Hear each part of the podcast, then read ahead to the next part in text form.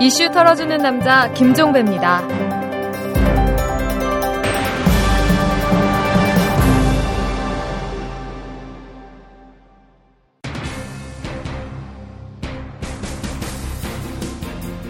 청와대와 연관해서 살고 들어왔던 분들, 뭐 이런 분들은 그냥, 그냥 그런 분들이 책임을 안 느낀다고 그러면 나는 저는 상식적으로 납득이 안 됩니다.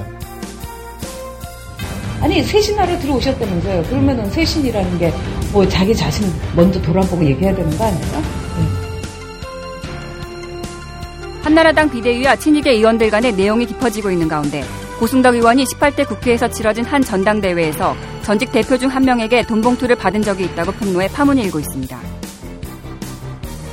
그러니까 어디 이제 공식 식당에서도 이제 앞서 보면은 느낌을 알잖아요. 어, 좀 굉장히 싸늘하게 하셨어요. 지금도 싸늘한 건 마찬가지고. 충격에 빠진 한나라당 비대위는 고승덕 의원이 폭로한 전당대회 돈봉투 사건을 즉각 검찰에 수사 의뢰했고 야당은 한나라당을 냉비난했습니다. 잘못된 정치 문화의 쇄신을 위해서 검찰에 수사 의뢰하기로 의결하였습니다. 당 대표까지 돈으로 사는 정당.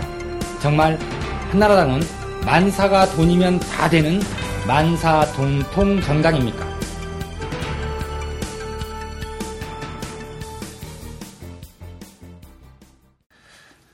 자, 어제 친이계의 권태기 의원을 모시고 한나라당 쇄신 논란을 짚어봤는데요. 오늘은 이상돈 비상대책위원을 모셨습니다. 이 이상돈 위원은 MB정부 실세 용퇴 주장을 펴서 논란의 중심에 선 그런 분입니다. 자, 이상돈 위원님 안녕하십니까? 네, 안녕하십니까? 네, 요즘 많이 바쁘시죠? 네, 많이 바쁩니다. 워낙 이게 그 완전히 벼락을 맞았습니다. 지금 갑자기 지금 불거진 뉴스가 있습니다. 일단 이것부터 좀 여쭤보고 넘어가야 될 것 같은데 또 이 비상대책위원회 이제 산하 이제 그 정치쇄신 분과 위원장도 맡고 계시니까 네. 어찌 보면 가장 직접적으로 연결이 되어 있는 그런 분이기 때문에 여쭤봐야 될 것 같은데 이 한나라당의 고승덕 의원이 300만 원 돈봉투를 받아다가 돌려준 적이 있다 이렇게 지금 폭로를 했습니다. 네. 이 사안의 어떤 그 엄중성 어느 정도라고 평가를 하세요? 어, 그것은 뭐 정당의 그야말로 뭐 존립을 위협할 정도의 문제죠. 네. 예, 그리고 이게 뭐 그 의원 개인의 문제가 아니라 그 고승덕 의원의 주장이 맞는다 하면은 음. 네. 어, 당 대표를 선출하는 그 엄중한 전당대회를 하는 데 있어서 어, 그 돈봉투 오고 갔다 말이죠. 상식적으로 그런 고승덕 의원 한 사람에만 갖겠느냐 네. 네. 생각할 수 있겠죠. 네. 어, 그거 당사자가 누군지 진짜 뒤인실인지는 모릅니다. 아, 근데 그것이 만약에 사실이라면은 음. 일단은 그 우리 공직선거법상에 뭐 징역 3년인가 저기 예. 그런 엄중한 음? 조항의 정면적 위반이고 네. 이게 다른 그 정당 내뭐 선거도 아니고 당 대표를 뽑는 선거에서 그랬다 하게 되면은 음. 어 그야말로 당 대표가 그냥 정당성이 있겠느냐 하는 그 그렇죠. 런 논의도 나올 수 있는 거 아닙니까? 그렇죠. 그야말로 정당의 그 기반을 흔드는 그 사건이죠. 그래서 뭐 우리는 뭐 사실을 알 수 없기 때문에 음. 네. 뭐 이런 사안에 대해서는 일단 검찰에 엄정한 수사를 음. 요청하고 그 결과를 지켜보는 것이죠. 어제 뭐 그러니까 제가 알고 있기로는 어제 비상대책위원회에서 이거는 뭐 전혀 안건이 아니었는데 결과적으로는 비상대책위원회에서 전격적으로 수사 의뢰를 요청하기로 이제 결정을 한 거 아닙니까? 네, 그렇습니다. 네. 음, 뭐 이제 그런 판단에는 지금 교수님께서 말씀하신 그런 엄중성이 있다고 판단을 하신 네, 거고요. 네, 그렇죠. 네. 그런데 이 검찰 수사는 당연히 가야 되는 거죠. 이건 현행법 위반이니까 네. 사실이라고 한다면. 네. 그런데 또 한편으로 보면은 검찰 수사에만 그 맡길 성질의 문제냐 이런 얘기도 나올 수가 있어요. 네. 그러니까 독자적으로 당 내에서 비상대책위원회 차원이든 어디든 네. 독자적으로 일단 전면적인 실태 조사는 한번 해야 되는 것 아니냐 이런 주장이 나올 수도 있는 것 네, 같은데. 그렇습니다. 그걸 그걸 논의를 했습니다. 그래서 네. 이제 그 당의 뭐 윤리위원회 뭐 네. 이런 조- 조직이 있는데 음. 에, 그래서 그 조직을 통해서 이제 한번 다시 하려고 뭐 그런 것도 거론했습니다. 아, 그런데 그래요? 이제 음. 에, 그, 그 에, 조직위원회 구성원 같은 것이 과연 이렇게 현재 이 시점에서 적절하느냐 뭐 이런 문제도 좀 나와서 음. 네. 일단은 검찰 수사를 의뢰하고 제일 급하고 예. 뭐 일단 좀 그 여러 가지 검토해서 음. 이제 그런 것을 뭐 해야만 되겠죠 당내에서도. 네. 그런데 지금 그게 꼭 필요하다고 보는 게 오늘 또 나온 뉴스가 있습니다. 그러니까 네. 한나라당 윤리위원장을 역임한 바 있는 임명진 목사가 오늘 밝히기를 이게 비례대표 공천 과정에서도 돈 봉투가 오고 갔다 이렇게 지금 밝혔거든요. 이렇다면 이것이 당대표 경선 과정에서 돈 봉투가 돌려졌을 뿐만 아니라 국회의원 공천 과정에서까지 돈 봉투가 오갔다라면 이것은 거의 중증이라고 봐야 되는 거고 상당히 만연해 있다고 봐야 되는 거거든요. 어떻게 보십니까? 뭐 제가 뭐 무슨 할 말이 없겠습니다. 거기에 대해서 무슨 말이 뭐 필요 있는가 하는 생각입니다. 음. 뭐 이게 저 비례대표라는 것은 국민의 직접 선거가 없이 네. 물론 그 그저 투표를 하죠. 네. 그야말로 뭐 상위권 같은 것은 일- 일단 뭐 지명되면 당선권에 드는 것이고 뭐 그래서 이제 어, 많은 어, 어, 그 논, 의혹 같은 게 과거에 있었죠. 그래서 네. 심지어 이제 어, 공식적으로 내는 당비 같은 것도 예. 우리 법에서는 그 나중에 에, 그걸 그 사실상 금지하지 않았습니까요? 네. 그런 거 당비 헌납도 아예 먼저 하든가 음. 뭐 인과관계가 있으면 그것도 위반이라고 봐서 네. 그 당시 여러분 다 아시다시피 그 누구죠? 그 친박연대라는 급히 생긴 네. 정당에 뭐 1번 뭐그 문제 가지고서 심각한 결국 형사 사법까지 가지 않았습니까? 네, 네, 네, 네. 그건 그거는 공식적인 어 당에다가 헌금한 것도 이렇게 문제가 생겼습니다. 네. 근데 만 이것도 뭐 저는 사실 아무것도 모르니까 임명진 목사님이 이제 어느 정도의 근거를 갖고 말하시는지 알 수 없습니다. 만일에 뭐 그런 것이 있었다면은 그럼 뭐그 자체가 뭐 어, 당연히 준 사람 받은 사람 다 음흠. 공직선거법 범죄고 이건 뭐 단순히 벌금형 될까 될 것이 아닐 겁니다. 예. 네. 그럼 너무너무 분명한 얘기라서 제가 뭐 말할 게 없습니다. 제가 그 계속 이제 포인트를 검찰 수사는 그 일단 지켜보도록 하고 독자적인 그리고 전면적인 당내 조사가 필요하지 않는가라고 질문을 드리는 또 하나의 이유를 말씀을 드릴게요. 그러니까 크게 두 가지인 것 같은데 하나는 이게 고승덕 의원이 300만 원이 든 돈 봉투를 받았다고 돌려줬다고 하지만 상식적으로 생각할 때 그게 고승덕 의원에게만 갔겠습니까? 아니었겠죠, 당연히. 그렇게 본다면 그게 어느 정도의 범위에서까지 그게 이루어졌는지가 의문이고 둘째, 언론 보도를 보면은 이게 그 고승덕 의원이 언급했던 그 전당대회 때만이 아니라 그 전당대회가 열릴 때마다 당 대표 경선이 있을 때마다 돈 봉투가 오갔다라는 지금 보도. 그래서 뭐 3당 1화까지 나옵니다. 그러니까 30억을 쓰면 당선됐고 20억을 쓰면 25만. 떨어졌고 이렇게 본다면 이건 거의 구조화되어 있다. 이런 문제거든요. 그런 점에서 볼 때 한나라당이 쇄신 깃발을 올렸다라고 한다면 이렇게 수동적으로 그러니까 검찰 수사에 맡기고 기다리는 게 아니라 좀 더 능동적으로 그리고 선제적으로 조사를 해야 되는 것 아닙니까? 그래서 국민 앞에 떳떳이 밝혀야 되는 것 아닐까요? 에, 저 그런 조사 갖다가 뭐 할수 있으면 뭐 얼마나 좋겠습니다만은 네. 뭐다 아시다시피 뭐 당 조직이라는 것이 무슨 사법 강제 사법권을 갖고 있는 것도 아니고 음흠. 어 그리고 사실상 그 한나라당은 자체가 지금 뭐 중대한 뭐 어? 그뭐 지휘부가 붕괴되는 사태가 와서 네. 뭐 비대위라는 비상 시국이 들어왔지 않습니까요? 네. 어 근데 이런 상황에서 정말 저희가 그 당의 어떤 모습을 갖춰서 음. 뭐 선거를 대비하는 것도 정말 이 비대위로서는 너무 너무 음. 힘듭니다. 네. 어 그리고 그래서 어 그렇다고 해서 무슨 지휘부만 그 비대위에 있는 것이지 네. 기존은 다 당 조직이 있지 않습니까? 예. 그리고 당 조직 자체가 뭐 스스로 이런 것 갖다 자정할 수 있는 어떤 그 수- 조사할 수 있는 그런 그 그런 시스템이 돼 있는가 하는 것도 좀 음. 상당히 회의적입니다. 그리고 또 하나 제가 말씀드릴 수 있는 것은 어, 당에서 윤리니 하는 것은 기관 것은 어떤 그 당 소속의 당원이나 그 소속의 의원이 실정법은 아니더라도 무슨 좀 품위에 어긋나다니까 무슨 당의 어떤 당론에 배차다니까 뭐 이런 거 하는 게 원리지 네.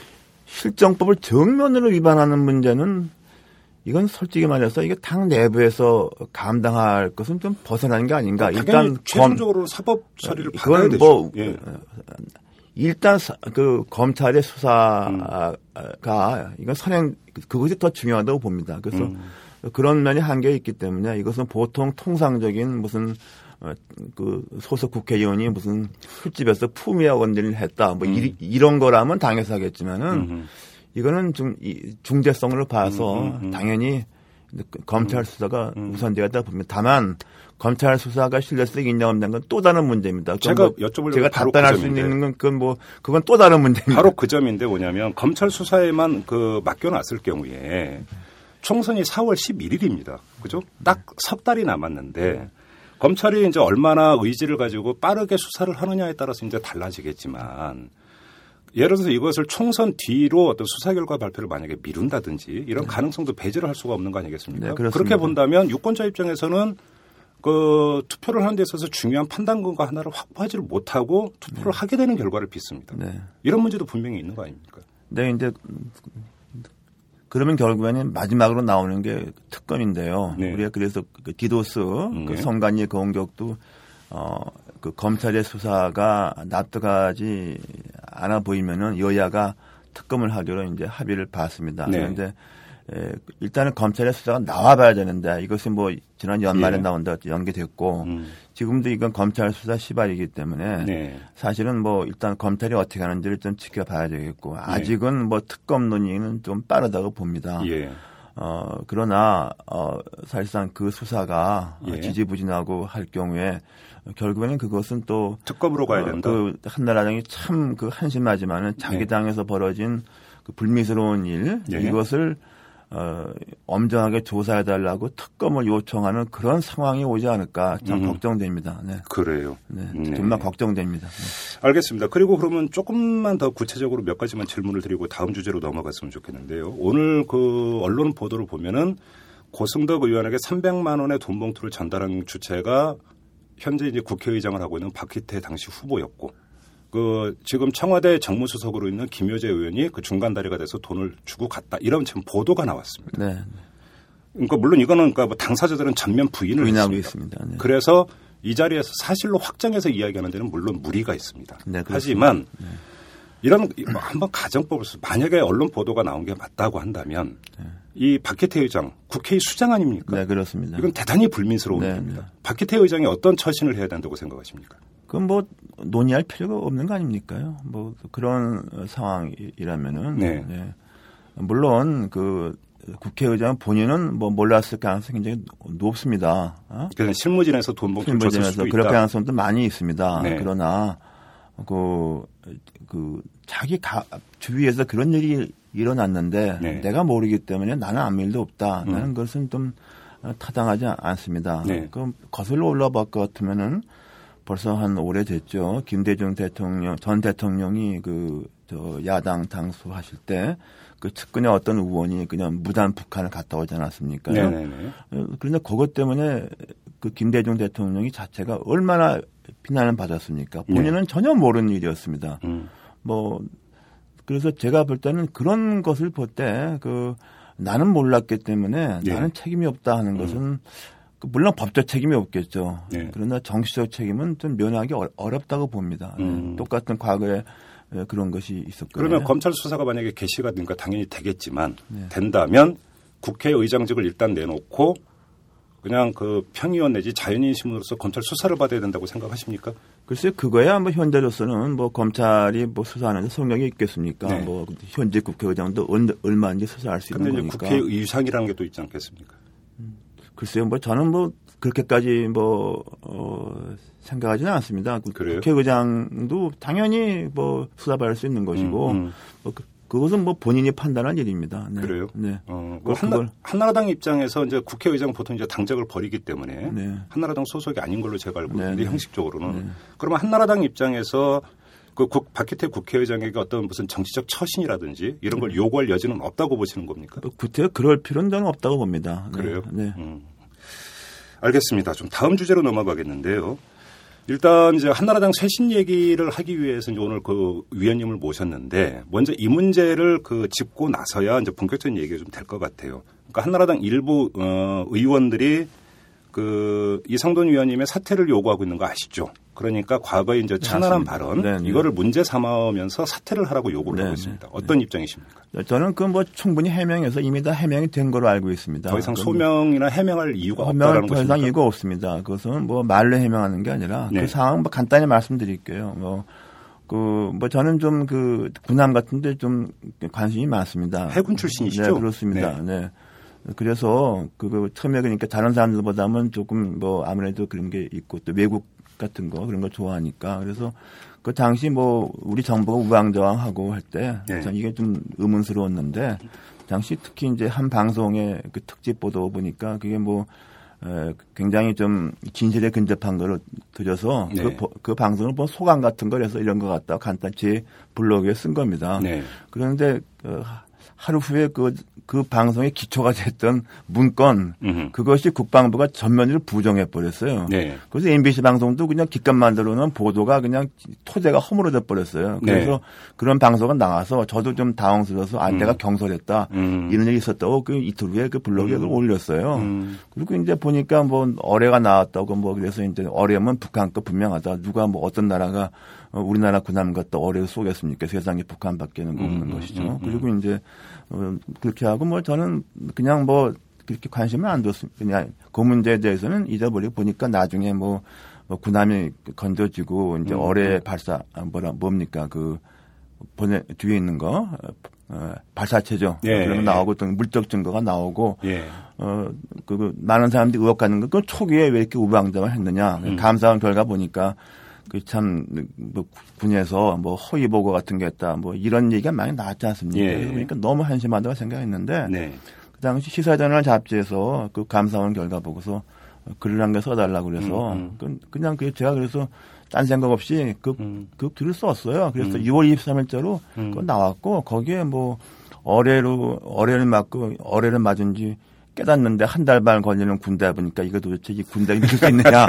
아, 지금에 보니까 뭐, 네. 그, 그, 그, 왜 그런데 알고 보니까 음. 군 주지부에서 허위 보고 했더라. 네. 감상을 징계 요구했더라. 뭐 예. 한심하다. 또 예. 거기에 대해서 어, 북한에 대해서 제재할 것 같으면은 어, 일단은 북한 우리가 그렇다고 뭐 무력 침공할 거 아니, 아니지 않습니까? 네. 경제 제재하는 것이 확실한 건데 음. 확실하게 해라. 뭐 대북 지원 중단하고 금강산 개선 닫아라. 뭐 그리고 안보 이사에 가봤자 이게 그, 저 기가 잘 안 될 거다. 이, 이라크 보지 않았느냐. 음, 뭐 그런 논지입니다. 예. 그 논지는 뭐 정부 발표에 확실히 근거해서 쓴 음, 거죠. 난 그래서 그 후부터는 뭐 그런 생각을 도대체 그 상상도 안 했습니다. 그러면 이제 그 이상돈 위원님 말씀에 따르면 이- 그러니까 훨씬 전에 자발적으로 이미 자신의 입장을 정리해서 다시 발표를 했고 끝난 얘기다. 네, 그런 저는? 저는 그런 거죠. 그러니까 예. 그 당시 뭐 초기에 그때는 그야말로 온 대한민국 국민이 그냥 그 추측과 추론을 하고 그럴 때였는데 제가 네. 그때 좀 어, 그냥 제 개인이 아니고 제가 주목받는 사람으로서 좀 경솔하게 음, 좀 음, MBC 음. 보도 네, 네, 소감을 네. 올린 네, 거예요. 제가 네. 경솔했다가 사과했어요. 그 당시. 그래요. 그런데 지금 어제 이제 저희가 권태기 의원을 모시고 이제 인터뷰를 했었는데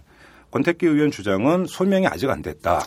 그러니까 만약에 한나라당 의원총회가 열리면 거기에 출석해서 소명을 해야 된다 이렇게 주장을 했거든요. 그러면 그런 주장은 일고의 가치가 없다고 그럼 보십니까? 뭐 저는 그렇게 뭐 별로 의미가 없다고 봅니다. 그건 뭐 그런 것은 이미 저 어, 제가 그글 때문에 네. 사후에 말로 소명하는 것은 음. 의미가 없지 않습니까? 그럼 이제 소명의 필요가 전혀 없다고 보시는 거고 뭐 이미 밝혔기 이미 때문에 밝혔기 때문에 네. 저는 그렇게 봅니다. 네. 그래요? 음. 이미 근데 그, 그, 뭐 글이 뭐, 어, 제가 보기에는 깔끔하게 잘 쓴 글이고, 우리 군대의 아픈, 음. 아픈 거, 우리 네, 외교 네. 정책의 참 맹점을 꼬집은 음. 뭐 이런 비상시국에 대처하는 게 어리숙하다는 걸 제가 그러면 비판한 거죠.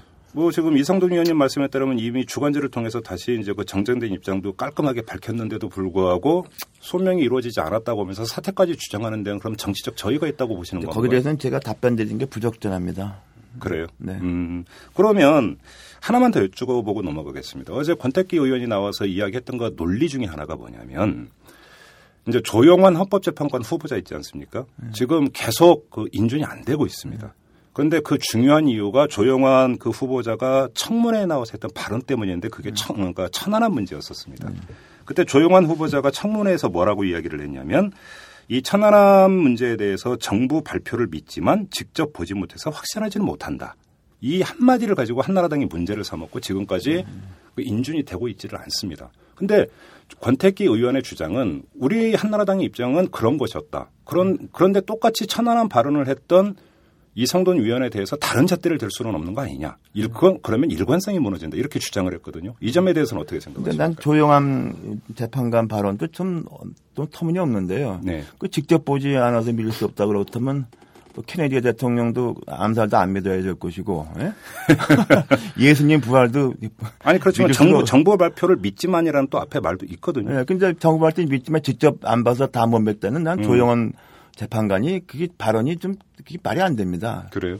그러면 한 세상에 우리가 아는 거 직접 직접 보는 게 얼마나 있습니까? 음, 예. 그러면 그 한나라당이 그 조영환 후보자의 그런 발언을 문제 삼아서 인, 그 인준을 시켜주지 않고 있는 것은 정당하다고 평가를 하십니까? 네, 그건 또 다른 문제가 되었는데요. 예. 그러니까 제가 볼 때는 그 조영원 의원의 발언이 어, 굉장히 좀 불신을 정부 불신은 음. 정부 불신뿐 아니라 음. 어떻게 직접 보지 않아서 난 음. 그 부분은 좀 상당히 좀 제가 볼 때는 법률가로서는 그, 음. 그, 때문에 뭐 재판관이 자기가 직접 못 본 거는 판결하지 말아야 되는 거 아닙니까요? 네. 아, 물론 그런 면은 있겠지만 헌법재판관의 네. 역할이라고 하는 것이 어떤 사실 판단도 물론 조금은 있겠지만 음. 근본적인 문제는 법리 판단 아닙니까? 그리고 누구에게나 그러니까 헌법상 양심의 자유가 있는 겁니다. 그런데 네. 그런 걸 문제 삼아서 인준 표결을 안 해주는 것이 정당할까요? 아 근데 헌법에 그 양심의 자유는 물론 있지만요. 네. 그걸 뭐라 그러지 않습니다. 그러나 음, 음. 어, 그 양심의 자유가 음. 말하자면은 그, 그 시대에서 받아들이지 네. 않으면은 네. 공직 같은 거 하기 어려운 거죠. 그래요? 네, 그렇습니다. 네. 그렇게 보시는군요. 전 그렇게 봅니다. 어, 그러면 지금 조용한 후보자의 문제에 대한 어떤 한나라당의 어떤 태도의 기조는 대체적으로 수긍을 하신다는 말씀이죠. 대체적으로 수긍합니다. 그냥 그러면 그 한나라당 그거 저 헌법재판소에 각 정당에 네. 추천이 있지만 그렇다고 해서 아무나 추천해야 된다 그렇게 볼 수는 없습니다. 음. 그것은 어, 적어도 여야 간에 상당 공감대가 있는 사람을 네. 추천한다고 봐야 되는 것이죠. 음, 그래요. 뭐 일단 지금 이 그 인터뷰의 본류가 조용한 헌법재판관 인준 문제는 아니니까 네. 이건 이 정도로 마무리를 하고 본격적인 이제 쇄신 문제 이야기로 좀 넘어가 보도록 하겠습니다. 네. 여러분은 지금 오마이뉴스 이털남을 듣고 계십니다. 자, 이 문제부터 이야기를 하는 게 맞을 것 같은데요. 어, 이 쇄신을 이야기를 하면서 이상돈 위원께서는 이 MB 정부의 실세, 그다음에 당 대표를 지냈던 사람들의 용태를 주장을 했습니다.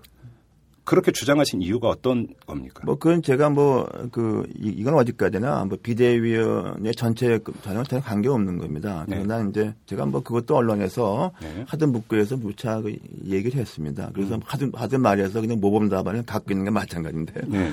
어, 이, 이, 한번 생각해 보십시오. 이게 원내 안정 의석을 갖고 있는 정당이 네.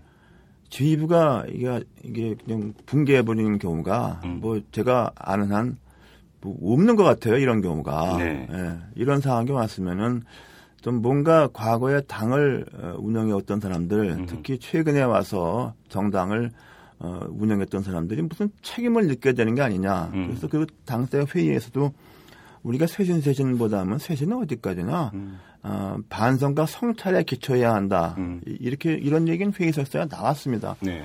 어, 그러니까 반성과 성찰한다 그래서 어, 우리가 새로 태어나겠습니다 말한다고 국민들이 믿어주겠느냐.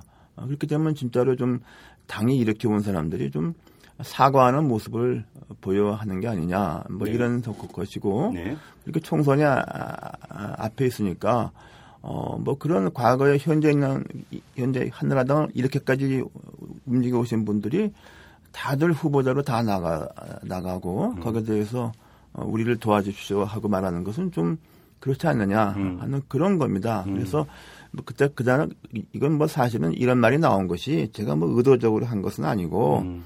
그당 회의에서 나왔던 뭐, 뭐 책임있는 사람들의 반성이 있어요. 그런 것에 대해서 기자들이 뭐 집요하게 물어보다가 네. 제가 참 이, 게저 공인된 지가 얼마 안 돼서 네. 그 기자의 그냥 유도신문에 넘어가서 뭐 그렇죠 한 것이 그냥 일파만파가 된 건데요. 네. 거기까지밖에 좀 말씀 못 드리겠습니다. 근데 음. 이제 어, 뭐 어떤 신문은 막 일면에다 톱을 쓰고 막 그랬는데 네. 그런 것이 뭐 여러분도 다 아시겠지만은 그 신문에서 그렇게 쓰는 것은 좀 음. 사회적 공감대가 있어서 쓰는 게 아니겠습니까? 네. 저는 그래서 그걸로 답을 가름하겠습니다. 음.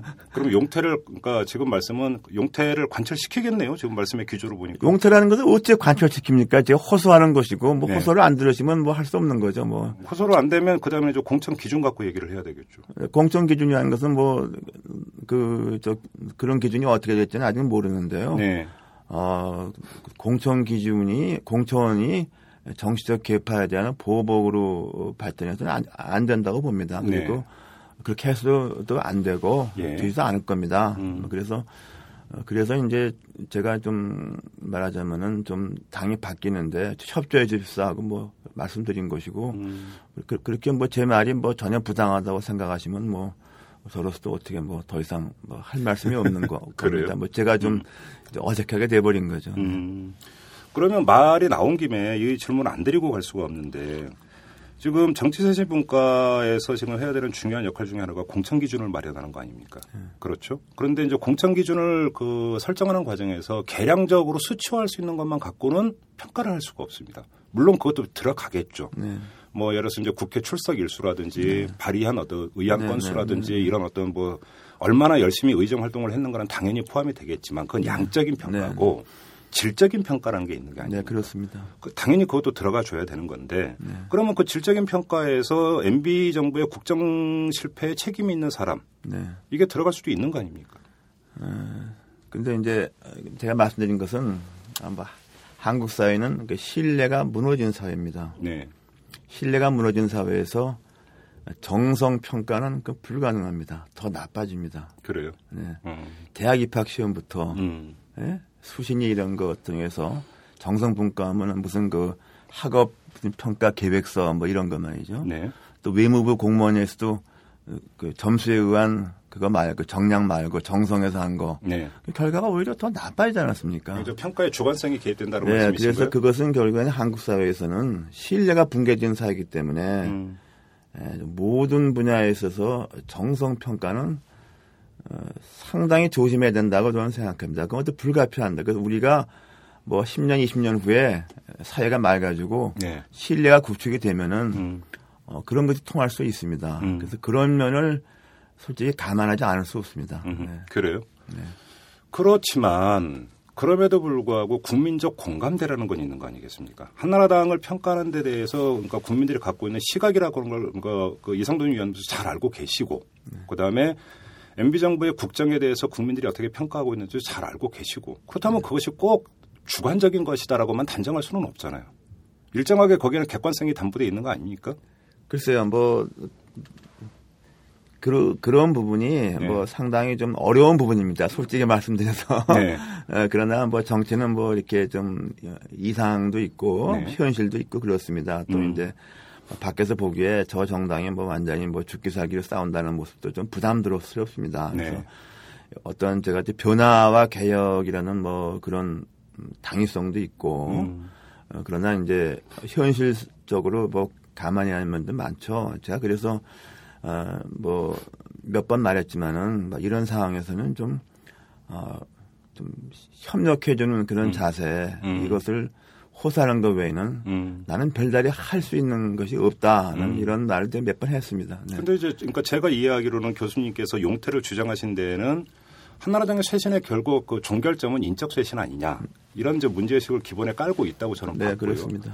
근데 인적 쇄신이라고 하면 그 국민들 입장에서 이름도 잘 모르는 평의원이 나 대선 불 그러니까 대선이 아니죠 총선 불출마하겠소 이렇게 이야기한다고 해서 국민에게 어떤 전달되는 거라든지 감동은 별 약하거든요 사실은. 네, 그렇습니다. 네. 이제 MB 정부 하면 떠오르는 상징성 있는 인물이 가 어떤 자기가 책임지는 모습을 보일 때 비로소 인적 쇄신이라고 하는 것들이 국민에게 제대로 전달될 수 있고 효과가 있는 건데 그런 점에서 본다면 이것은 사실 쇄신의 명운을 걸고 한번 밀어붙여야 되는 그런 문제 아닙니까? 위원님 솔직하게 네, 글쎄 이게 답변하기 참 어려운 어려 어렵습니다.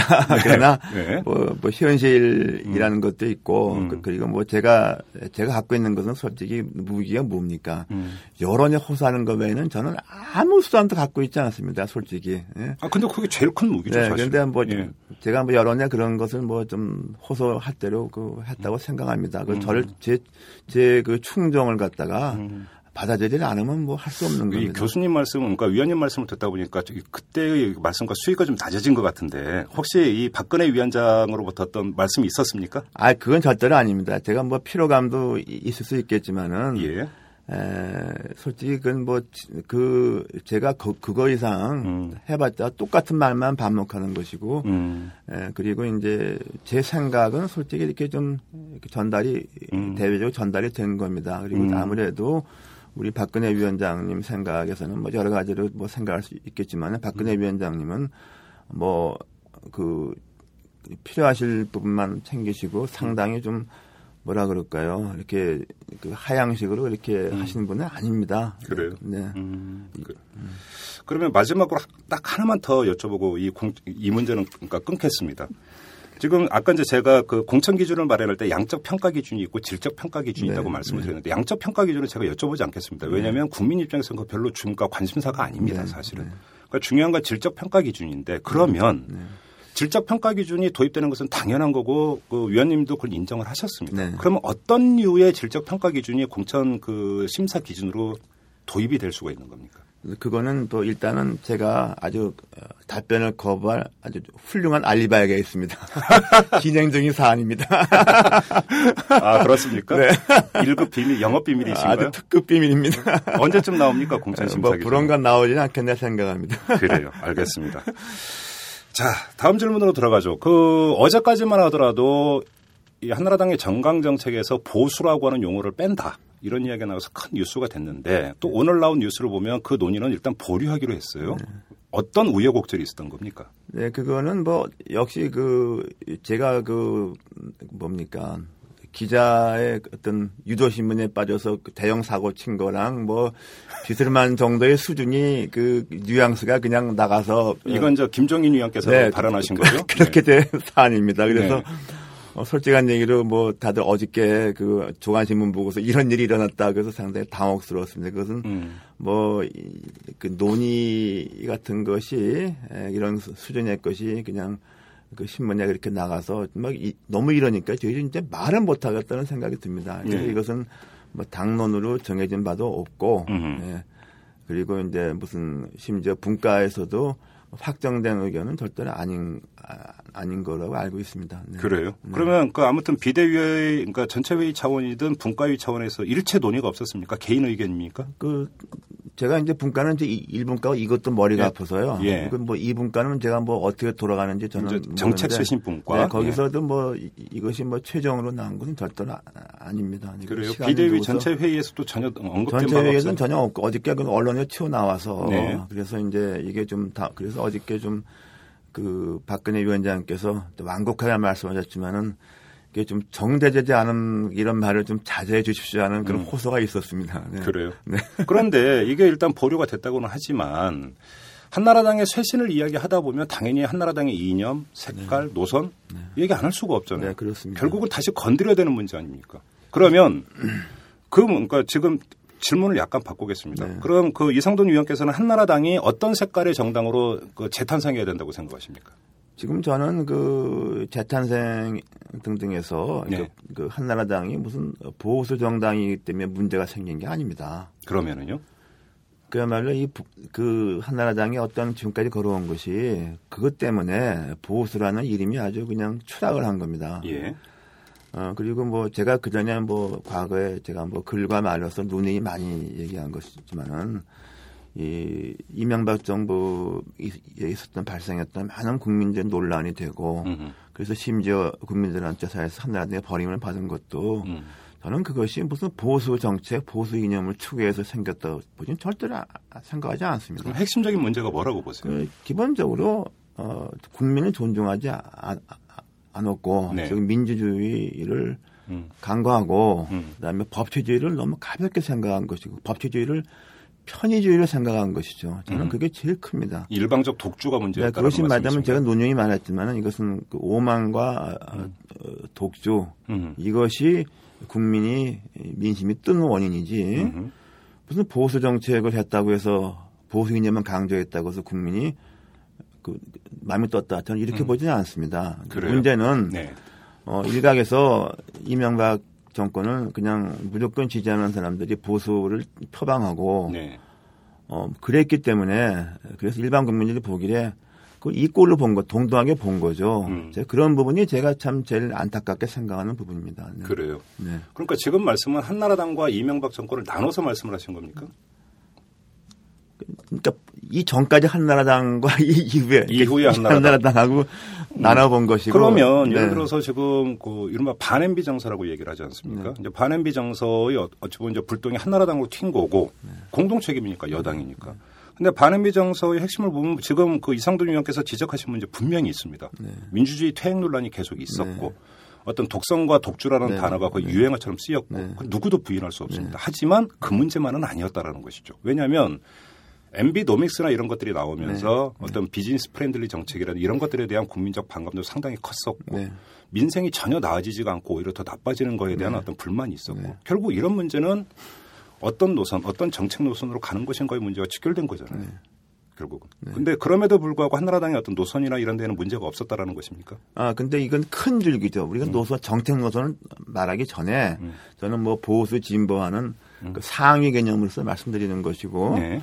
어, 구체적으로 이제 경제 노선에 있어서 말하자면 이명박 정권의 이제 경제 정책이 말하자면 좀 자유시장 방임주의 뭐 이런 것을 좀 강조한 건 사실입니다. 네.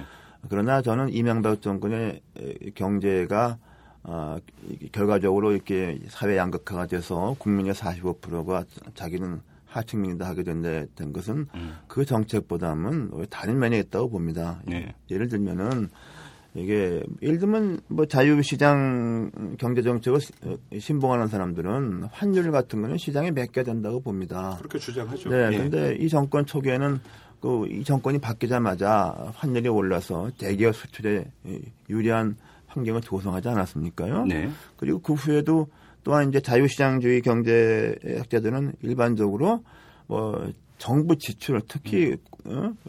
불필요한 비용 경제적이지 않은 데 대해서 음, 음. 공공적인 지출하는 것을 굉장히 굉장히 좀 굉장히 싫어합니다. 네. 그러나 이 정권 들어서 그 뭐 30몇 원이라는 돈을 그 사대강 제가 봤던 명분도 별로 없는 음. 어, 사대강 사업에다가 그 투입했고 네. 뭐 이런 것이 이제 좀 말하자면 보수 경제 정책과 아닌 것이죠. 네. 그또 하나는 이제 그 보금자리 주택 같은 것도 제가 보기엔 그렇습니다. 보금자리 주택이 목적은 좋다고 보겠지만은 네.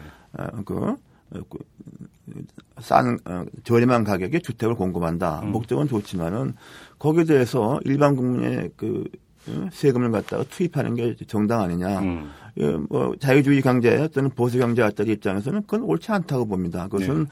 수요 공급이랄까 음. 이런 것을 통해서 어 그 하고 말하자면 국민들이 집 없는 국민들이 집을 살 수 있도록 네. 일자리를 창출하고 경제를 일으키는 것 이렇게 봅니다. 네. 근데 그, 그로 인해서 어, 기존의 주택 시장이 혼란이 생기고 음. 공기업이 뭐 엄청난 적, 적자를 받고 네. 결국에는 다음번 정권 때 국민의 세금으로 두 개의 공기업을 갖다가 적자를 어, 감당하지 않으면 안될게 되지 않습니까? 네. 제가 볼 때는 전반적으로 볼 때 이명박 정권의 경제 정책은 이 자유주의 시장 경제 혹은 보수 경제가 아닙니다. 예. 네. 그래요. 제가 볼 땐 그렇습니다. 네.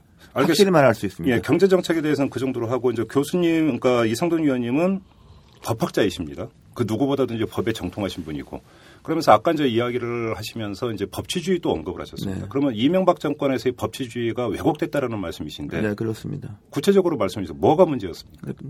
가장 기본적으로 법치주의는 그 국민과 그 정권 말하자면 한자 말을 갖고 같으면 그 치자와 피치자 이게 좋은 말이 아닙니다. 그렇죠. 이게 그냥 네. 쉽게 얘기합시다. 예, 예. 그러니까 뭐 음, 권력을 정부 권리 행사하는 사람과 네. 정부 권력에 적용받는 국민과 예. 똑같이 적용돼야 되는 것이고 만연하게 평등해야만 그렇죠. 적용되는 겁니다. 음. 제가 볼 때는 그런 것이 그 현 이명박 정권 들어서는 어, 지켜지지 않았다고 생각합니다. 그러니까 네. 권력 가까이 있는 사람들에게는 법의 잣대가 들이대지 않았다라는 네, 말씀이신가요? 그러니까 예를 들면 그뭐 어, 비리 문제랄까 이런 것들이 네. 과연 속 시원하게 음. 재단 전적이 있었는가에 대해서 음. 상당히 좀 회의를 갖게 되죠. 물론 네. 저는 뭐 확실한 사실은 알 수가 없습니다. 네. 뭐 이런 것이고 예. 또 하나는 이제 그 에, 흔히 말하는 공권력이라 고 그러는데 그 공권력도 좋은 단어가 아닙니다. 그게 그렇죠. 예, 그건 맞아요. 참 예. 언론의 편이지 네. 공권력 투입 이게 굉장히 경- 나쁜 말입니다. 경찰력이라고 해버리면 그렇죠. 그게 잘못된 네. 말입니다. 네, 그렇죠. 공권력 맞아요. 하면 경찰보다 좋은 걸로 보입니다. 그게. 그렇죠. 예. 일단 흔히 많이 말하니까 저도 예, 100% 동의합니다. 네 그런 말을 흔히 말하니까 이 앞으로 음. 그런 말도 고쳐야만 됩니다. 이거. 권위적이죠. 네, 그, 예. 그, 그런 공권력이라는 말 쓰지 말아야 됩니다. 네, 네. 네, 네.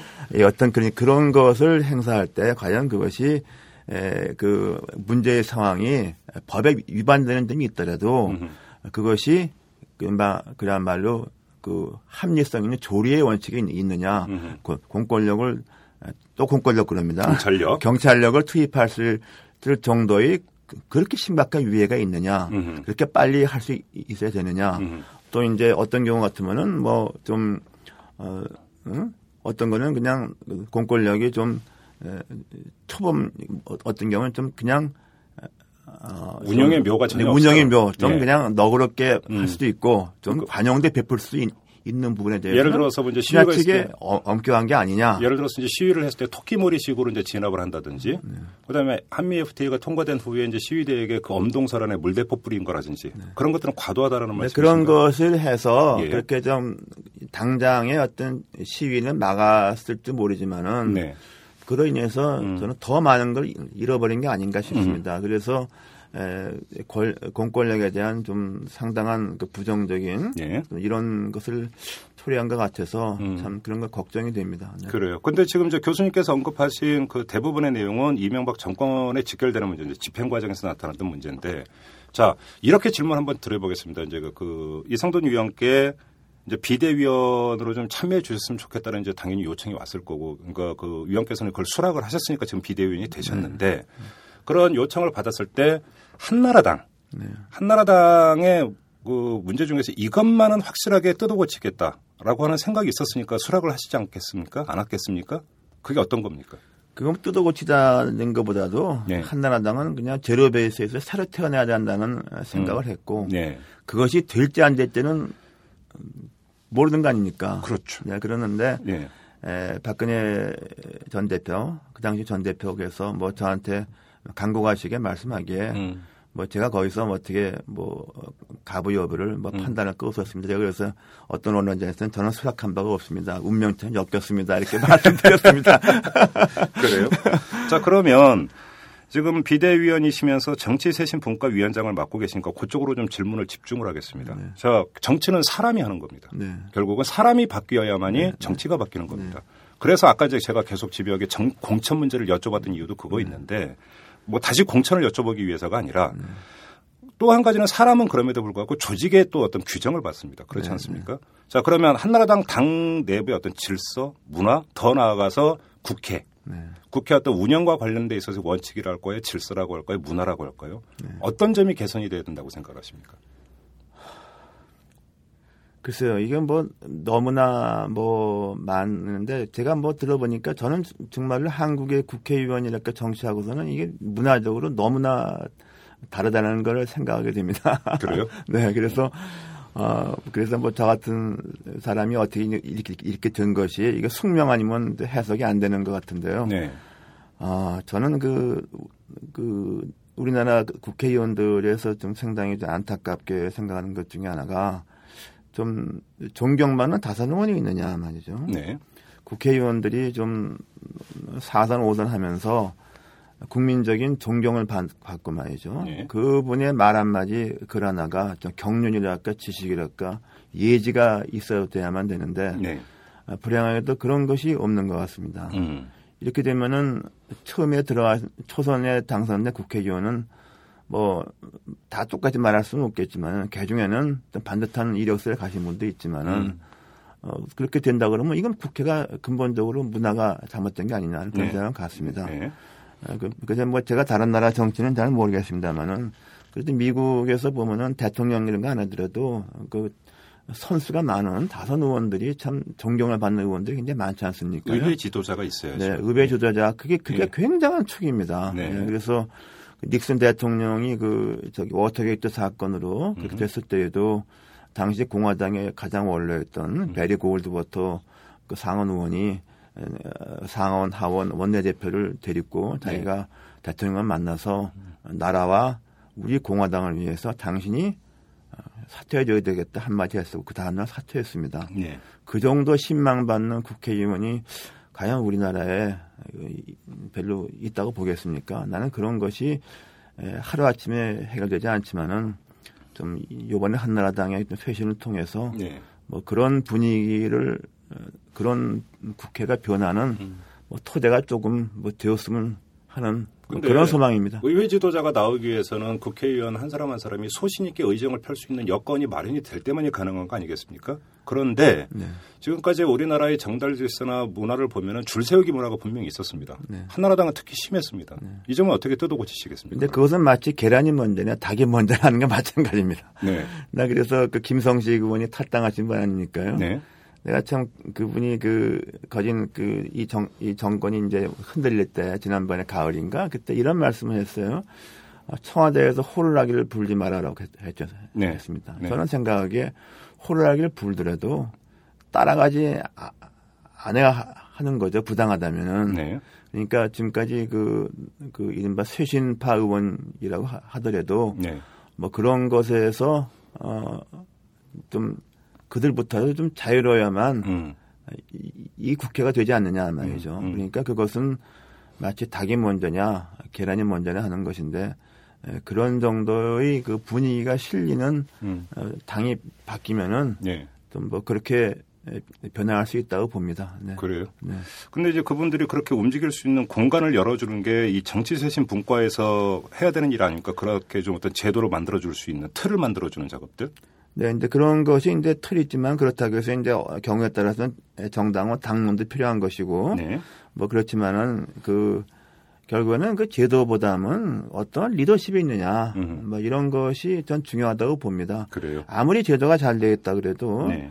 권위주의적인 그 대통령과 권위주의적인 의회 그 질서가 있게 되면은 네. 이게 안 되는 것이죠. 음. 그래서 그런 면에서 뭐 제가 좀 그 박근혜 위원장은 그런 면에서 어, 과거의 그 여권 지도자들은 좀 다르리라고 생각을 합니다. 네. 그래요. 네. 예, 말씀 나오신 김에 좀 카테고리를 바꿔서 그걸 좀 여쭤보겠습니다. 그 이상돈 위원께서 얼마 전에 말씀하시기를 박근혜 위원장이 대통령이 되는 것이 우리나라를 위해서라고 생각했다 이런 말씀을 하셨습니다. 네. 그왜 이런 생각을 하셨습니까? 박근혜 그러면 비대위원장과 네. 이렇게 질문을 드릴게요. 박근혜 비대위원장과 이명박 대통령은 어떤 점에서 다른 겁니까? 근데 그것은 제가 좀 말 실수한 게 있는데 제가 요새 방송 가다 보니까 실수를 너무 많이 하는데 네. 그것도 좀 말 실수한 겁니다. 그, 그 말에 나올 그, 그 텍스트가 아닌데 네. 예, 거기에 대해서 뭐 제가 말씀드린 건 그렇습니다. 그 뭐 어떤 정치인이라는 것은 그 시대적인 어떤 그 요구가 있지 않습니까요? 예. 네, 그런 면에서 이 시점에서 이 시점에서 특히 이제 한국의 어떤 보수 말하자면 넓은 의미의 보수층에 좀 기반을 두고 있는 정치인 중에서는 네. 그래도 박근혜 대표가 아그 가장 그뭐 어, 그 지도자로서 적절하다고 보는 것이죠. 네. 왜 다르냐 그래서 이제 여러 가지 있겠습니다만 일단은 좀 제가 보기에는 에, 권위주의적이지 않을 것이다 하는 것입니다. 그리고? 음. 어, 국민은 존중할 것이다. 음. 그리고 대화와 뭐 어, 그 상생을 추구할 것이다. 음. 어, 하는 것이고 또 온화한 리더십을 가질 것이다 음. 말이죠. 그래서 그것이 이 시대에 특히 좀 요구되는 리더십에 부합하다고 봅니다. 그래서 어, 더 나, 이건 뭐 제 순수한 짐작입니다. 그래서 뭐, 에, 그, 저는, 저는 그 미국 대통령으로서는 뭐, 제, 제일 성공한 대통령, 2차 대전 후는 해리 트루만과 그, 로날드 레간 같은 사람이 훌륭하다고 봅니다. 무슨, 에, 그 설득을 통해서 리더할 수 있는 분이고, 어, 그, 이제 또, 한- 또 하나는 트- 해리 트루만 같은 분은 뭐, 그뭐 이런 일화가 있죠. 뭐 장관이, 국무장관이 에, 그 어려운 협상을 하고 귀국하니까 수고했다고 대통령이 공항에 마중을 나갈 그 네. 일화가 있습니다. 네. 그런 좀 에, 지금까지 우리가 생각했던 대통령 상과는 다른 상을 어, 구현하리라고 제가 기대하기 때문에 그렇게 네. 생각하기 때문입니다. 그런데 지금 박근혜 위원장 같은 경우는 권위주의적이지는 않을 것 같다라고 그렇게 이제 그 평가를 내리셨는데 네. 좀 언론 보도나 이런 이제 박근혜 위원장에 대한 평가를 보면은 좀 소통이 약한 게 아니냐. 그러니까 예를 들어서 이른바 친박계. 그럴 때 이제 친박계 의원들과의 소통도 약하고 그래서 친박계 의원들이 박근혜 위원장의 의중을 잘못 읽고 잘못 정치적으로 또 코멘트하거나 이런 경우도 되게 많았다. 그러니까 이런 지적이 상당히 많았고 일반적이었습니다. 그런데도 권위적이지 않다고 볼 수 있는 겁니까? 저는 그 그것은 좀 좀 잘못됐다고 생각, 아, 잘못 생각했다고 생각하는데요. 어 오히려 뭐 이건 제가 상당히 위험부담이 아까 말씀드리는 겁니다. 제가 네네. 네네. 오히려 박근혜 현 위원장의 생각은 그 보통 의원들이 좀 네. 더 소신 있게 얘기하고 그러는 것을 뭐 자기 눈치 보지 마라. 네, 그걸 좋아하는 것인데 예. 그것을 어떤 분들은 그 그런 것 갖다가 자신이 자기 의견을 말하는 게 아니라 네. 그 당시 박 전 대표의 뜻인 것처럼 말하는 거 그런 음. 것에 대해서 음. 그 탐탁하게 생각하지 않으신 것으로 저는 이해하고 있습니다. 근데 지금 비상대책위원회에서 보면 위원들이 이렇게 말씀하시면 음. 좀 이제 뭐 잘못 해석될 수 이런 것들은 발언을 자제해달라고 여러 차례 지금 박근혜 위원장이 당부하시지 않았습니까? 네, 그렇습니다. 저도 곤혹스럽습니다. 좀 약간 이게 좀 이게 안 맞는 거 아닌가요? 지금 그 이상돈 위원께서 그러니까 지금 말씀하신 박근혜 위원장의 장점과 음. 비대위원장으로서 입단속하는 모습과는 좀 매치가 안 되는 거 아닌가요? 아, 그래도 그런, 그런, 그런 것도 조율하고 그래야 그 장출이 의료자죠. 그 모든 사람한테 망한 좀 나가 놀아라 그러면 되겠습니까? 그래요. 예, 저도 얼마 전까지 라디오 해봐서 알아요. 예, 쉽지 않아요, 이거. 예. 난 처음에는 저 김종배 씨 털이 많아서 이 털남인 줄 알았어요. 이슈 털어주는 남자라고요. 예. 그잘 털어주세요. 근데 김종배 씨 털은 많아요. 개인적으로 이런 질문 한 번만 드려보고 싶습니다. 그러니까 그 이상돈 위원께서는 2008년에 그 이회창 네. 그 당시 위원이 이제 추진했던 자유선진당 네, 네. 창당 발기인으로 네, 참여를 네. 하셨습니다. 네, 네. 그런데 지금은 또 한나라당 쇄신, 그러니까 쇄신과 관련해서 비상대책위원을 맡고 있습니다. 네. 그, 그 전에는 한나라당하고 전혀 연을 두고 있지를 않았는데 네. 오히려 자유선진당 쪽 네. 했었는데 뭐가 바뀐 겁니까? 그 위원님이 어떤 생각이 바뀌신 아, 건가요? 생각보다 이거 이거 저 이회 이거는 좀 제가 아직은 말씀드릴 그런 것은 아닌데요. 네. 그럼 자유선진당 것은 그 전적으로 그 이회창 어, 당시 전 총재와 좀 개인적인 인연 뭐 이런 것이 에, 때문에 네. 그 당시 뭐 다른 두 분과 뭐 전원책 그 유석준 두 분과 좀 그런 것도 있었고 제가 좀 개인적인 저 친분이 있습니다. 그냥 개인적인 관계 때문에 개인적인 관계고 그래도 그 당시 뭐 제 생각은 좀 어, 그렇게 해서 좀 자유선진당이 좀 어, 좀 말하, 말하자면은 좀 본래의 의미의 보수 정당이 될 수 있을까 하는 그런 기대도 이- 있었, 있었는데 예. 당시 상황을 볼 때 그렇게 우리 한국 정치에서는 그 좀 작은 정당은 음. 그 지역에 근거하지 않은 건 참 어렵다는 걸 네. 이제 그참 뼈다 뼈 아프게 느꼈습니다. 음. 그, 러니까 그것은 뭐 그렇게 해석해 주시면 좋겠습니다. 상세한 것은 그, 뭐 제가 있다면 무슨 10년 후에 회고록이었을 때나 말할 수 있을 것 같습니다. 그러면 요 질문만 드리고 그 마무리할 텐데요. 네. 하- 아무튼 이제 이회창 총재의 개인적인 연이었기는 하지만 아무튼 자유선진당에 잠깐 이제 발을 담그신 네. 적도 있고 지금 은 한나라당 이제 비대위원으로 활동하고 계시고 네. 그런데 이제 정치권에서 얼마 전부터 보수연합 얘기가 나오질 않았습니까? 네. 그 문제에 대해서는 그러면 어떻게 풀어야 된다고 생각하십니까? 네, 그런 보수연합에 대해서는 이게 지금 제가 저도 굉장히 잘못 생각한 게 있습니다. 네. 저는 그 노무현 정권 후반기 와서 음, 아, 우리나라 사회가 상당히 좀 보수가 설득력을 가진 걸 알았습니다. 음, 아, 그런데 사실은 나중에 보니까 그것은 좀 우리가 그다음에 노무현 정권에 대한 그 비판 내지 반대 또는 반감 이런 것이 투영된 것이지 네. 그렇게 볼 수가 없다는 것을 제가 나중에 좀 보수를 선택한 게 아니었다. 예, 그렇다는 것을 제가 좀 나중에 생각을 했고 예. 그다음에 이 정권 들어와서는 오히려 기자, 그, 그 시점에서 보수가 오히려 줄어들었다고 봅니다. 음. 예, 그래서 에, 보수대연합이라고 미- 명칭은 있지만은 네. 그 한계가 음. 지난번에 서울시 주민투표와 음. 서울시장에서 음. 한계가 노정됐다고 봅니다. 그럼 뭐 한나라당 따로 자유선진당 따로 가는 게 맞다라는 말씀이신가요? 따라가는 게 아니라 그어뭐또또 또 다른 뭐 정당을 창당하시려고 하는 움직임도 있지 않습니까요? 예. 어 그래서 그것이 에, 말하자면 그 민주당이나 좀 진보 같은 경우는 워낙 그 파이가 크니까 음. 네. 쓸 여지가 있지만은 음. 이쪽에서는 그렇게 좀 분산해서 쓸 음. 여지가 좀 굉장히 줄어들었고 음. 오히려 우리는 그 마음을 잃어버린 음. 말하자면 중간에 있는 층이죠. 음. 저는 그 안철수 현상이라는 것이 결국은 그래서 나- 나온 거로 봅니다. 네. 흔히 과거에 뭐 30대, 40대, 30이라고 그랬지 않습니까?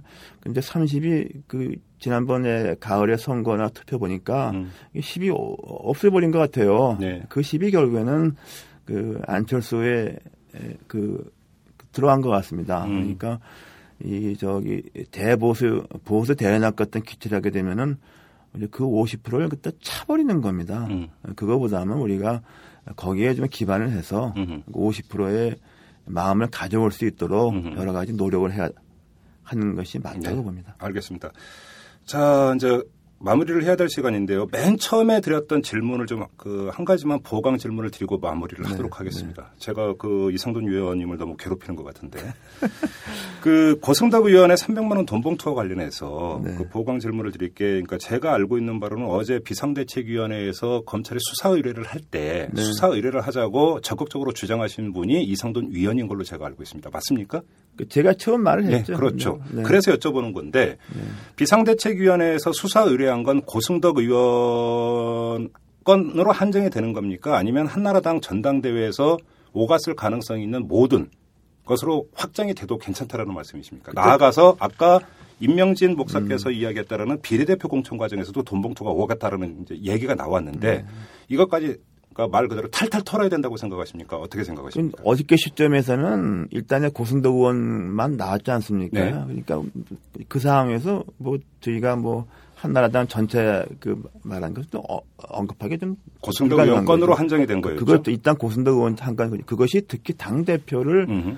선출하는 과정이라면은 네. 이거는 뭐 어, 심각한 문제라고 봐서 네. 고승덕 의원의 개인의 문제가 아니다. 음. 그래서 이렇게 한 것이고요. 네. 임명진 목사님 건은 뭐 제가 여기 와서 오늘 처음 듣습니다. 예. 그래서 뭐 다음 주일에 네. 그 회의가 있게 되면은 음. 거기에 대해서도 네. 그냥 어 그냥 그 주장으로서 그냥 할 건지 음. 또 그것도 우리가 무슨 어 또 또 다른 어떤 수사 의뢰를 해야 되는 건지 그것도 판단을 해야 되겠죠. 음. 그런데 언론 보도를 보면 고승덕 의원 건 같은 경우는 말 그대로 빙산의 일각이라는 거 아닙니까? 그죠? 음. 그렇게 본다면 검찰 수사가 전반으로 확대가 되는 것이 당위적인 얘기 아닐까요? 근데 검찰 수사라는 것이 뭐 처음부터 하는 게 아니라 뭐 네. 아, 하다 보면 그 고구마 줄기처럼 나오지 않습니까? 아니, 물론 수사 기법에 그래서 저는 검찰이 그 고구마 줄기를 잘 캐주길 기대하고 있습니다. 그? 여기 와서 뭐 지금 이 단계에서 음. 어, 뭐라 모르고 음. 또 고구마 줄기가 짧으면 다행이고 예. 그게, 그게 깊으면 뭐 어, 굉장히 심각하죠. 이건 음, 뭐 비례대표, 최신이고 예. 뭐 없습니다. 네. 비례대표 공천 과정에서의 돈봉투 문제는 다시 검토해서 수사 의뢰를 별도로 할 수 있다 이런 뭐 말씀이시죠? 그건 이제 좀 상황을 봐야 되겠죠. 그래서 예. 그럼 임명지 의원님, 의원님이 과연 그 당시 뭐 그런 이, 그런 정도 알 정도의 이, 이 지위에 계셨는지 네. 뭐 이런 것도 좀 우리가 생각을 해봐야만 되겠고 네. 어, 그것이 진짜로 뭐 진실에 근접한 음. 주장일 것 같으면은 뭐 그런 것도 모른 채 할 수는 없- 없지 않겠습니까? 그렇겠죠. 알겠습니다. 이성돈 의원님 지금까지 그 말씀 나눴는데요. 아무튼 갈 길이 상당히 멀어 보입니다. 험난해 보이기도 하고요. 네. 고생 많이 하시기 바랍니다. 고맙습니다. 네, 고맙습니다. 네. 어제와 오늘 이틀에 걸쳐서 한나라당 쇄신 논란을 짚었는데요. 한나라당 갈 길이 멀어 보입니다. 쇄신 논란은 개파 갈등 양상으로 번지고 있고 오히려 구태를 보여주는 돈봉투 사건이 터지는 판국이니까요. 이 결국 한나라당의 쇄신을 최종적으로 강제하는 건 국민의 힘이 될 것 같습니다. 자, 저희는 다음 주 월요일에 뵙겠습니다. 지금까지 이탈남 김종배였습니다.